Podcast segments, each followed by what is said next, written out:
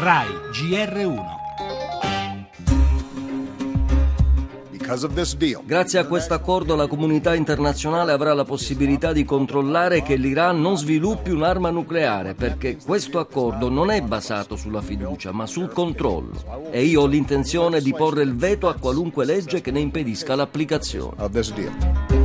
Un accordo di non proliferazione nucleare, il primo di questo genere, e contribuirà alla sicurezza della regione, quindi anche della nostra regione. Oltre al fatto che poi togliere le sanzioni eh, avvantaggerà sicuramente innanzitutto gli europei che prima dell'entrata in vigore delle sanzioni erano sempre stati il primo partner commerciale, economico ma anche culturale dell'Iran.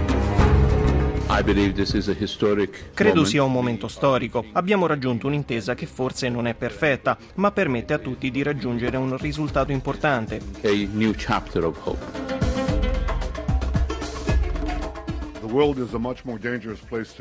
Il mondo da oggi è un luogo più pericoloso. I leader internazionali sono venuti a patti con uno degli sponsor del terrorismo. Questo accordo non spinge affatto l'Iran a modificare il proprio atteggiamento aggressivo.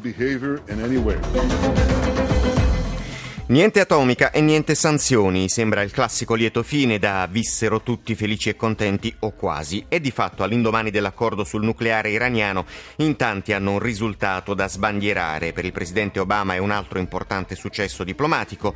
Per Teheran, con la fine di un pesantissimo isolamento economico, si riapre la strada delle esportazioni di petrolio e anche il nostro paese può celebrare il ruolo di Federica Mogherini in qualità di ministro degli esteri europeo.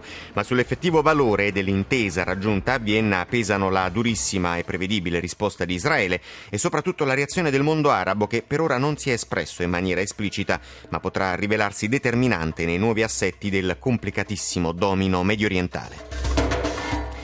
Resta in primissimo piano la Grecia, oggi il piano Tsipras arriva in Parlamento, Siriza è spaccata ma il premier greco punta al sostegno delle opposizioni e in tv ieri lo stesso Tsipras ha assicurato non taglierò pensioni e salari ma nonostante ciò oggi arriva un'ondata di scioperi che fermerà il paese. La politica, Renzi in viaggio ufficiale in Africa rilancia, obiettivo del governo è chiudere le riforme istituzionali entro l'estate. Torneremo poi su Mafia Capitale, si dimette il vice sindaco di Roma, Nieri, ma precisa non sono indagato. Ancora una storia, il singolare caso di Invorio in provincia di Novara, chi non può pagare IMU e Tasi lavorerà gratis per il comune.